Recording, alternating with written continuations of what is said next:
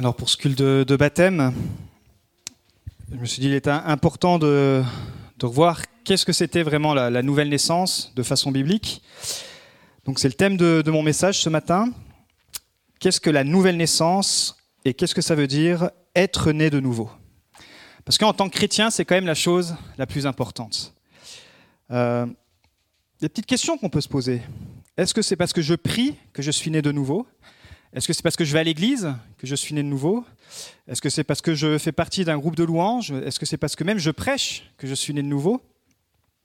Est-ce qu'on peut se dire, bah, comme je crois en Dieu, je crois en Jésus, allez, je crois en la Trinité, est-ce que ça veut dire que je suis né de nouveau? Paul nous dit dans 2 Corinthiens, chapitre 2 et verset 5, Examinez-vous vous-même pour savoir si vous êtes dans la foi. Et pour aller plus loin, ce matin, on va regarder une discussion que Jésus a eue avec Nicodème et qui va être vraiment primordiale pour comprendre qu'est-ce que la nouvelle naissance. Donc on va regarder dans Jean chapitre 3, les versets 1 à 7, et on peut les afficher. Or, il y avait parmi les pharisiens un homme du nom de Nicodème, un chef des Juifs. Il vint de nuit trouver Jésus et lui dit, Maître, nous savons que tu es un enseignant envoyé par Dieu car personne ne peut faire ces signes miraculeux que tu fais si Dieu n'est pas avec lui. Et Jésus lui répondit, En vérité, en vérité, je te le dis, à moins de naître de nouveau, personne ne peut voir le royaume de Dieu. À moins de naître de nouveau, personne ne peut voir le royaume de Dieu. Nicodème lui dit, mais comment un homme peut-il naître quand il est vieux? Peut-il une seconde fois entrer dans le ventre de sa mère et naître? Et Jésus répondit, En vérité, en vérité, je te le dis, à moins de naître d'eau et d'esprit, on ne peut entrer dans le royaume de Dieu. Ce qui est né de parents humains est humain, et ce qui est né de l'esprit est esprit. Ne t'étonne pas que je t'ai dit, il faut que vous naissiez de nouveau. Et surtout, il faut que tu naisses de nouveau. Seigneur, merci pour ta présence, merci pour ta parole. Que ce matin encore, elle puisse encourager, exhorter. Merci Saint-Esprit, car tu es là, tu nous accompagnes. Merci de venir convaincre, c'est toi qui touches les cœurs. Amen. Premier point ce matin, il faut naître de nouveau. Dis à ton voisin, il faut naître de nouveau. Jésus, il va droit au but avec Nicodème. Il tourne pas, il fait pas de la philosophie, il essaye pas de, de, l'amadouer. Il explique cela en plus, ce qui est intéressant, c'est à un pharisien. C'était quoi un pharisien? On sait que c'était le parti euh, religieux le plus strict eux, ils ajoutaient des lois aux lois mosaïques, c'est-à-dire les lois de, Moïse qui existaient. Donc, ils avaient à peu près 640 lois qui étaient là, mais eux, ils ajoutaient des lois pour pouvoir encore suivre les lois. Et comme ils étaient très rituels, c'était surtout des lois qui touchaient tout ce qui était pureté. Donc, eux, ils essayaient de vivre de façon la plus pure possible, mais les motivations, en fait, du cœur, elles n'étaient pas au bon endroit. Parce que la plupart d'entre eux le faisaient pour plaire aux hommes que plaire à Dieu. Ils disaient, bah, tu vois, nous, on fait partie des pharisiens Attention, on est, les, super purs, on est les monsieur propres spirituels. Et ça crée de la distance avec les autres croyants. Il y avait un esprit de légalisme aussi chez certains, de jugement. Il y avait quelque part de la compétition spirituelle, mais qui était malsaine. En gros, ils avaient une pratique spirituelle qui était très exigeante, mais qui n'était pas profonde. Elle était beaucoup sur l'extérieur. Mais malgré ça, parce qu'on a souvent cassé du, dos sur, euh, du sucre sur le dos des pharisiens, il y a quand même des bonnes choses chez les pharisiens. La preuve, c'est que Nicodème, c'était, il faisait partie de ce, de, ce parti religieux. Et quand on regarde un peu au style de vie d'un pharisien, c'est-à-dire au style de vie de Nicodème, qu'est-ce que ça comportait? Qu'est-ce que ça voulait dire être pharisien à cette époque-là? On regarde ce que ça veut dire. Ça voulait dire déjà aller, dès qu'il y avait une réunion, ils allaient au temple pour chaque réunion. C'est des gens qui étaient très assidus dans, dans, dans, bah, dans, le, suivi des réunions. C'était des gens qui priaient. Il y avait des prières qui étaient euh, euh, rituelles, des prières qui étaient là. C'est des gens qui lisaient la Bible. Alors à cette époque-là, on n'est que sur la première partie de la Bible, sur l'Ancien Testament. Euh, mais quand même, demande à ton voisin ou demande-lui pas, sinon ça le met mal à l'aise. Depuis quand n'a pas tu ouvert une page de la Bible? Parce que parfois, on, on, passe à côté de ce temps de prendre simplement un temps on lit la Bible. Mais surtout, les pharisiens, c'était quoi? Pour accéder au titre de pharisien, un des principes, écoutez bien, hein, était d'apprendre par cœur, pas un verset de la Bible, pas deux versets de la Bible, pas un livre de la Bible, pas deux livres de la Bible, mais les cinq premiers livres de la Bible, c'est-à-dire Genèse. C'est quoi après? Ouais. Ça va, vous serez sauvés, vous. Donc, imaginez-vous, moi je galère à apprendre parfois des, où, il y a 4-5 versets, et eux, en fait, ils connaissaient par cœur les, les cinq premiers livres de la Bible, ils jeûnaient deux fois par semaine. Euh, nous, on essaie de jeûner une fois par an. Je dis bien, on essaye, parce que parfois c'est la cruelle bannière, toutes sortes d'excuses, ouais, machin, tout ça. Eux, ils jeûnaient deux fois par semaine, c'est pas une fois par an. Et surtout, ce qu'on oublie, qu'il y a une chose quand même qui est importante, c'est que le parti des pharisiens, parce qu'il y avait d'autres partis, mais eux, ils croyaient en Dieu. Clairement, Nicodème, on voit qu'il euh, croyait au Dieu unique. Il croyait que c'était le Dieu d'Abraham, d'Isaac et de Jacob. Et il croyait aussi à la résurrection des morts. Il y avait un autre parti qui ne croyait pas à ça, mais eux, donc ils étaient quelque part, ils étaient dans le bon, mais le problème, c'est que ils étaient beaucoup dans, l'extérieur et dans ce problème avec la pureté. Mais du coup, malgré tout, avec tout cet héritage, Nicodème avait le cœur préparé pour recevoir Jésus. Parce qu'il avait cette attitude de cœur, il avait cette dévotion. Et, et c'est pour ça que Nicodème va reconnaître, il va dire à Jésus, mais tu es Dieu. Car Dieu est avec toi, car tu fais des miracles. Il reconnaît que Jésus vient de Dieu, qu'il fait des miracles. Finalement, on peut dire que Nicodème croit en Jésus. Et euh, pensez à ce que Jésus, du coup, va dire de Nicodème. En fait, Nicodème, aujourd'hui, on peut dire c'est le portrait type du bon chrétien. Dis à ton voisin, tu es un bon chrétien. C'est le type d'un croyant qui va à l'église régulièrement, qui prie, il lit la Bible, qui jeûne, qui croit en Christ, la divinité, tout ça. Et pourtant, Jésus va lui dire, il faut que tu naisses de nouveau. Il faut que tu naisses de nouveau. Un truc de fou, il va lui dire, en gros, c'est bien, tu as, as, toute la partie pratique, tu as toute ta checklist, mais tu n'es pas né de nouveau. C'est un truc incroyable, parce qu'il a dit que si tu n'es pas de nouveau, tu ne peux pas rentrer dans le royaume de Dieu. Et donc Nicodème est surpris, il est surpris, en gros, on pourrait dire, c'est comme s'il disait ça à quelqu'un qui va tout le temps à l'église, qui est engagé, etc. Il dit, mais en fait, il faut que tu naisses de nouveau. Et je crois que la question qu'on peut se poser, c'est qu'on peut aller à l'église, on peut croire en Dieu, on peut croire en Jésus, etc. Mais il y en a beaucoup peut-être, et c'est peut-être ton cas ce matin, où tu n'es pas né de nouveau. Tu n'as pas fait cette rencontre et on va voir comment être euh, quelque part être sûr d'être né de nouveau. C'est pour ça que premièrement, tu dois naître de nouveau. Deuxièmement, il faut que toute chose devienne nouvelle. Une des, prédications les plus connues et qui prend le plus de place dans, la Bible et dans les récits de Jésus, c'est ce qu'on appelle le, sermon sur la montagne. Pas parce qu'il sermonnait les gens, mais parce que c'était un sermon. Et il y a une bonne portion de, de sa prédication qu'on trouve justement dans le livre de Matthieu, chapitre 5 à 7. Et Jésus, on sait qu'il est devant une foule de personnes qui veulent le suivre. Et voici ce qu'il va leur dire dans Matthieu 7, verset 13. Matthieu 7, 13. Entrez par la porte étroite. En effet, large est la porte, spacieux le chemin menant à la perdition, et il y en a beaucoup qui entrent par là. Mais étroite est la porte, resserrez le chemin menant à la vie, et il y en a peu qui les trouvent. En gros, il est presque en train de le dire, il y a beaucoup de gens qui peuvent être là, entendre les réunions, à ces sermons, vous êtes là, vous, entendez les beaux messages, et puis c'est Jésus qui parle, hein. ce n'est pas n'importe quel prédicateur, il dit pourtant, attention parce que certains vous avez choisi quand même le chemin de la perdition. Vous n'avez pas choisi le chemin, c'est-à-dire l'enfer. Vous n'avez pas choisi le chemin qui est Jésus, qui peut vous donner cette vie éternelle. Et c'est vrai que si vous avez déjà assisté à des funérailles, moi en tant que pasteur, j'ai dû en, présider quelques-uns, on ne sait pas la vie des personnes. Du coup, comme on est dans, dans la bienveillance, on n'est pas en train de dire, bah, tiens, la personne, elle est partie. Euh, qui je suis pour dire, bah, cette personne, sûre, elle va au ciel, ou sûre, elle va pas au ciel On est personne, ça c'est votre relation, c'est notre relation personne avec Dieu, euh, avec Jésus. Mais euh, parfois, on peut se poser la question, parce que c'est des messages, on l'impression qu'à chaque fois, tout le monde, sûr, est sauvé. Et je ne parle pas que dans le milieu, je parle dans le milieu en général, dans les funérailles, quand il y a une, petite cérémonie religieuse, on fait comme si c'était obligatoire que la personne était sauvée. Même si elle n'a pas du tout de parcours religieux, même si... Mais je crois qu'il y a une doctrine qui est fausse et qu'on chante, qui a beaucoup été chantée en France, et non, c'est faux, on n'ira pas tous au paradis. On n'ira pas tous au paradis. C'est faux. C'est faux de penser ça. Et Jésus est en train de s'adresser à ces gens et il leur pose une question. Et il leur dit dans Matthieu 7, 21, Ceux qui me disent Seigneur, Seigneur, n'entreront pas tous dans le royaume des cieux, mais seulement celui qui fait la volonté de mon Père céleste. Beaucoup me diront ce jour-là Seigneur, Seigneur, n'avons-nous pas prophétisé en ton nom? N'avons-nous pas chassé des démons en ton nom? N'avons-nous pas fait beaucoup de miracles en ton nom? Alors je leur dirai ouvertement, je ne vous ai jamais connu. Éloignez-vous de moi, vous qui commettez le mal. Je ne vous ai jamais connu.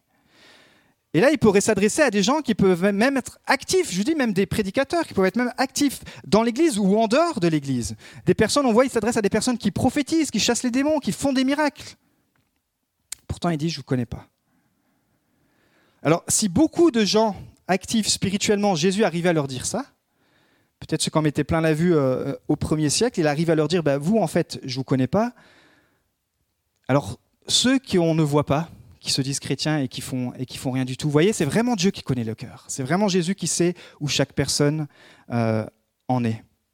Pourquoi beaucoup doutent, doutent de leur salut et en fait ils seront sauvés et d'autres qui sont certains d'être sauvés ne le seront pas? Alors je crois qu'il faut regarder en fait au processus de la nouvelle naissance, au processus. Je pense que Jésus, ce qu'il veut expliquer à Nicodème, et la majorité ici certainement, vous l'avez compris, c'est qu'il parle d'une nouvelle naissance, il parle d'une naissance spirituelle. On doit, naître de nouveau, mais spirituellement. C'est cette deuxième naissance, c'est notre esprit où l'Esprit de Dieu vient vivre en nous.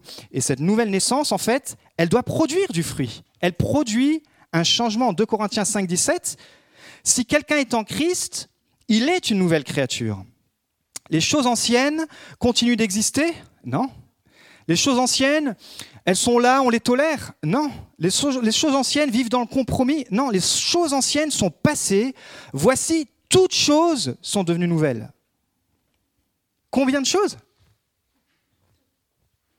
Toutes choses ça veut dire qu'à chaque fois, je dois, faire ce, ce, reflet avec le Saint-Esprit, dire, ouais, effectivement, j'ai une vie passée, j'ai mon ancien moi et j'ai mon nouveau moi. Comme j'explique souvent, on est en colocation maintenant. Quand tu es né de nouveau, tu es en colocation avec le Saint-Esprit. Mais le colocataire qui veut prendre le plus de place, c'est le Saint-Esprit. Mais il le fait avec douceur, jamais pour te forcer. Mais il dit que toutes choses doivent devenir nouvelles. Le fruit de la nouvelle naissance, c'est que tu deviennes une nouvelle personne, que tu penses différemment, que tu penses, que tu agis différemment. En fait, on pourrait utiliser le langage d'aujourd'hui, on dirait qu'il y a une mise à jour du Saint-Esprit dans ta vie. Euh, pour ceux qui sont habitués euh, aux iPhones ou à toutes sortes de, trucs électroniques, même, euh, Windows, ils nous ont pondu un truc Windows, je sais pas combien, maintenant il fait que, il fait que galérer. Mais il y a une mise à jour et du coup il y a des nouvelles fonctionnalités. Il y a des nouvelles choses, il y a une nouvelle façon, parfois même carrément de, programmer. Et quand le Saint-Esprit, quand tu es né de nouveau, il y a une nouvelle programmation c'est l'ADN du Saint-Esprit qui vient et qui te ramène toujours à Christ. Il faut que les choses anciennes soient passées pour laisser prendre place au nouveau. Donc il faut qu'on puisse se dire, bah, Saint-Esprit, ok, il y a des choses anciennes qui sont peut-être pas encore passées, mais cette année, je veux que tu m'aides. Et je veux qu'ensemble, on puisse, euh, que je, ensemble, te laisser de plus en plus de place, que tu me montres qu'on avance ensemble, parce que je veux que toute chose ancienne soit passée. Et on oublie, parce que parfois on est baptisé depuis des années, on ça y est, on a le Graal, parce que le salut, euh, c'est pas par nos œuvres qu'on est sauvé, donc c'est bon, on a notre place, tout va bien. Mais on n'est pas simplement sauvé, et on est appelé. Et le problème, c'est quand tu vis une vie de sauver et, puis que du coup, à côté, tu consacres pas ta vie, bah, tu passes à côté de la chose la plus importante, qui est que tu es né de nouveau pour servir. Tu es né de nouveau car tu es appelé. Tu es né de nouveau car Dieu a mis sur toi, sur chaque chrétien, un appel différent, complémentaire, le corps de Christ, la main, le pied, la jambe, etc., pour servir le corps de Christ. Et parfois, ben, on est sauvé, ça y est, on a notre truc, on est en mode euh, c'est bon, je partifie, je fais ce que je veux, mais finalement, toutes choses anciennes ne sont pas finalement passées. L'ennemi utilise cette porte pour venir nous accuser et on se sent fatigué de servir, on se sent fatigué de rentrer dans nos dos, on se sent fatigué d'être là, euh, bah, pour donner simplement la main à Jésus et dire je veux construire le royaume avec toi à cause que l'ennemi nous accuse parce qu'il y a certaines portes on dit mais je ne suis pas digne, je suis indigne. On croit que c'est de l'humilité. Mais c'est tout sauf de l'humilité. Parce que la vraie humilité c'est dire ouais, je suis indigne, j'ai aucune capacité, mais sers-toi de moi. Et je vais dans la chambre je ferme la porte et je dis Seigneur, maintenant j'ai besoin d'être rempli du Saint-Esprit, parce que sinon ce que je vais faire, ça va servir à rien.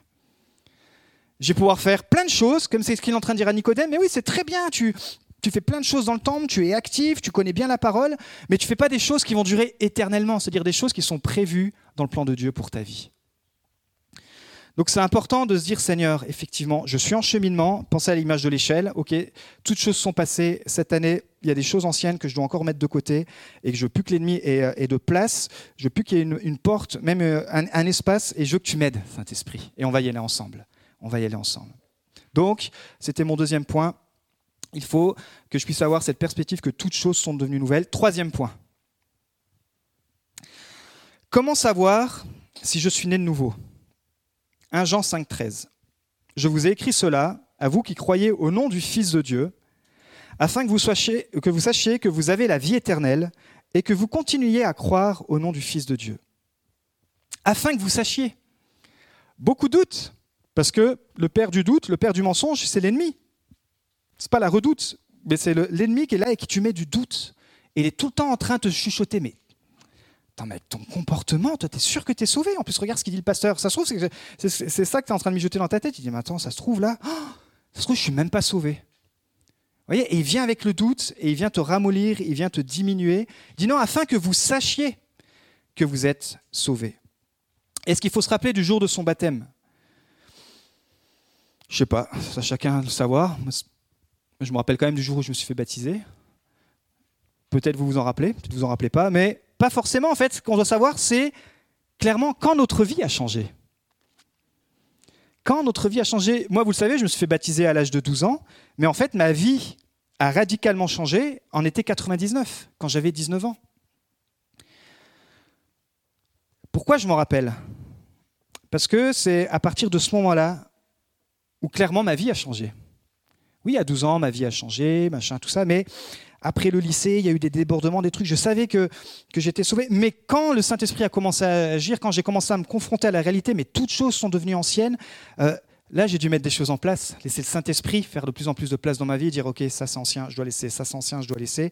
Et par exemple, j'avais un groupe de musique qui était euh, pas chrétien, qui s'appelait les Shaggy Clouds, les nuages poilus. Ah, c'est déchiré, hein ben, j'ai dit, mais ça, je dois laisser. Je peux plus être dans les nuages poilus. C'est pour ça qu'on a appelé Shaggy Cloud. Ça sonnait quand même mieux.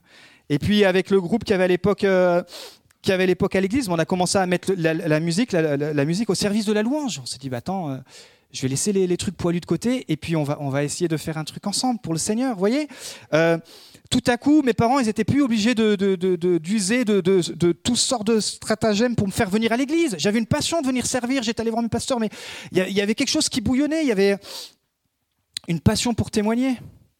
Je me rappelle lors d'un camp d'été, on avait été invité euh, et euh, on commençait toujours par un, temps de louange, c'était les matinées, donc il y avait un temps de louange et puis ensuite il y avait un, petit temps d'enseignement, donc j'avais la charge. Et puis euh, un jour, pratiquement peut-être à, la fin de la, semaine, il y a un monsieur qui vient me voir et il me dit ah, David, il faut que je vous parle. Je dis Est-ce qu'il va me fatiguer avec la doctrine ou je sais pas quoi Vous savez, c'est pas trop. Bah, en tout cas, il vient, il dit écoutez, je suis retraité. Il faut que je vous explique. Je me suis fait baptiser, j'étais super jeune. J'étais très très très jeune. Mais je viens de comprendre aujourd'hui que j'étais pas né de nouveau. Et je décide aujourd'hui de donner ma vie et je veux naître de nouveau.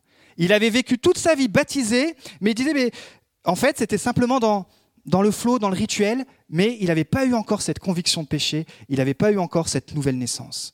Il dit, waouh, quelle, quelle humilité. Euh, et, ce gars était complètement transformé. Et tout de suite, il a dit, mais j'ai envie de servir maintenant. J'ai, une passion, j'ai envie de témoigner. Il y a quelque chose qui s'est passé dans ma vie. J'ai jamais vécu ça. C'est la nouvelle naissance. Ça faisait plus de 30 ans qu'il était baptisé, mais il n'était pas né de nouveau. Quand vous êtes né de nouveau, vous avez envie de changer. Est-ce qu'on y arrive? Pas tout le temps, parce que l'esprit est bien disposé, mais la chair est faible. Mais il y a cet esprit qui est là. Et l'esprit qui, suscite cet amour de ressembler à Christ davantage, de dire mais mon modèle c'est Christ, c'est pas tel modèle d'église, c'est pas tel modèle de pasteur, c'est la parole. Et il y a le Saint-Esprit qui, qui éveille ça en moi, de dire mais j'ai envie cette année de ressembler davantage à Christ. Ce changement n'est pas le fruit de nos efforts, mais de la grâce en Christ par le Saint-Esprit.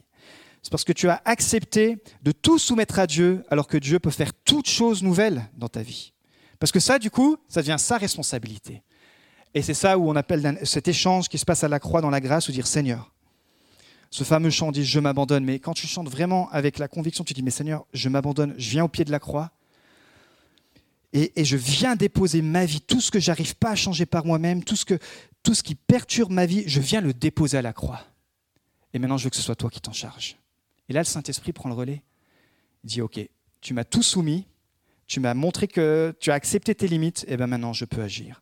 Et ça se passe graduellement. C'est pour ça que c'est constamment qu'on doit remettre euh, notre vie aux mains du Saint-Esprit, dire Seigneur, change-moi. Mais finalement, ça reste sa, sa responsabilité. Et c'est ça la marque du Saint-Esprit en nous. Quelqu'un qui dit bah, bah non, moi ça va, j'ai plus besoin de changer. Je trouve que j'ai atteint un niveau de, chrétienté euh, conforme. Je me mêle à la masse, tout va bien. Là, il y a du danger spirituel. Le Saint-Esprit te dit, mais attends, le modèle, c'est Jésus. Et viens, on va ensemble, on va ressembler davantage à lui. Alors c'est sûr que, vous savez, hein, c'est le syndrome de, la grenouille dans la cocotte. C'est-à-dire que quand vous mettez une grenouille dans une cocotte d'eau, elle saute, elle est gentille, machin, tout ça, ça va, elle est dans son contexte. Puis vous commencez gentiment à mettre le, gaz. Alors faites pas ça chez vous, hein. faites pas ça les, jeunes. Hein. Elle s'accommode, la grenouille, elle est, oh tiens, comme un peu le spa, 20, 30 degrés, ouh, ça, 40, ouh, ça commence à être chaud. Et puis vous montez, vous montez, mais en fait, la grenouille s'habitue à la température, et quand ça arrive à 100 degrés, eh ben vous avez vos cruches de grenouille que vous pouvez mettre dans votre, dans votre assiette, mais la grenouille, elle est morte.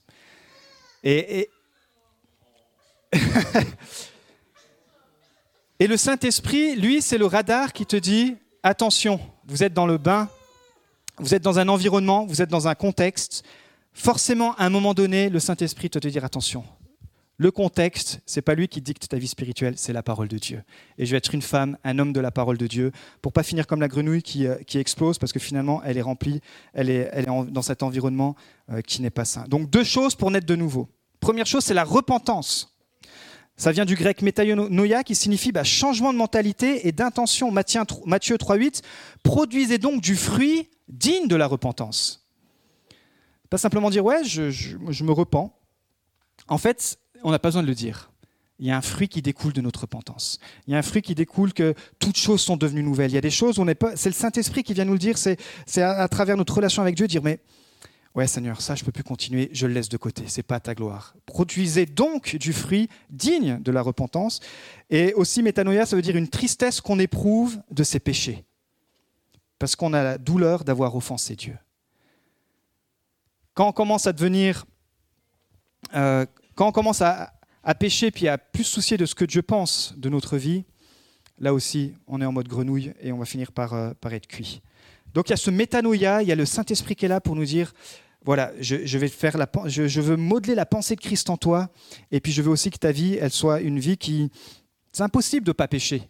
On est d'accord, sinon on serait déjà à la stature de Christ. Mais une vie qui tend à ce que je pêche de, moins en moins avec la vision de dire bah, Seigneur, c'est toi qui m'aides, et euh, toutes choses sont devenues nouvelle. Deuxième point, la repentance. Et deuxième point, c'est la foi, que le seul chemin menant à Dieu, c'est Jésus. Jean 14, 6, Jésus dit, je suis le chemin, la vérité, la vie. Nul ne vient au Père que par moi. Mais vous savez, c'est important de répéter ça.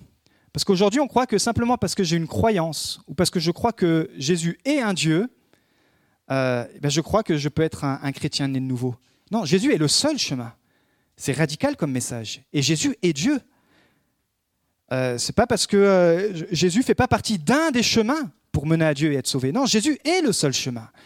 Et, euh, c'est vrai qu'aujourd'hui, c'est des messages qui, des, qui percutent de plus en plus parce qu'il y a une spiritualité qui vient de plus en plus large. il y a, y a quelque chose qui est ah bah c'est bien, il a une petite spiritualité, tout ça. Lui aussi, finalement, il croit en Dieu. Et non, le seul chemin qui mène à Dieu, c'est Jésus. Et je dois croire que Jésus est Dieu, et que Jésus est mort et ressuscité. C'est pour ça que la repentance, plus la foi, c'est comme euh, un vélo avec deux roues. Pour ceux qui font un peu de vélo. Quand vous prenez votre vélo euh, et puis vous avez une des deux roues qui est dégonflée, vous pouvez faire un bout de chemin, mais vous n'allez pas faire grand-chose et puis vous allez plus abîmer le vélo qu'autre chose. Quand vous avez les deux roues de votre vélo qui sont bien gonflées, c'est-à-dire la foi, la repentance, et c'est le Saint-Esprit qui guide votre vie, et à chaque fois, j'avance avec la foi, avec la repentance, le Saint-Esprit qui guide ma vie. Et bien là, je suis dans une attitude où finalement, je suis gonflé à bloc comme le vélo et je peux aller très loin et laisser le Seigneur me diriger. Donc, est-ce que je suis né de nouveau ou est-ce que je suis simplement un adhérent du royaume de Dieu? Et en fait, c'est la question radicale que Jésus pose à Nicodème. Il dit en fait, dans tout ce que tu fais, tu as la carte d'adhérence. C'est très bien. Comme aujourd'hui, on peut être euh, adhérent, ici aussi, on peut être adhérent, membre d'une église, on peut être membre de toutes sortes de choses. Mais il dit, mais finalement, ce qui compte, c'est ta deuxième naissance, c'est ta vie spirituelle. J'ai écrit ceci. Écoutez bien. L'adhérence vous motivera à changer quelque temps. L'adhérence, donc au christianisme, à, un principe religieux, euh, à la foi, l'adhérence vous motivera à changer quelque temps, mais la relation personnelle avec Dieu vous transformera continuellement.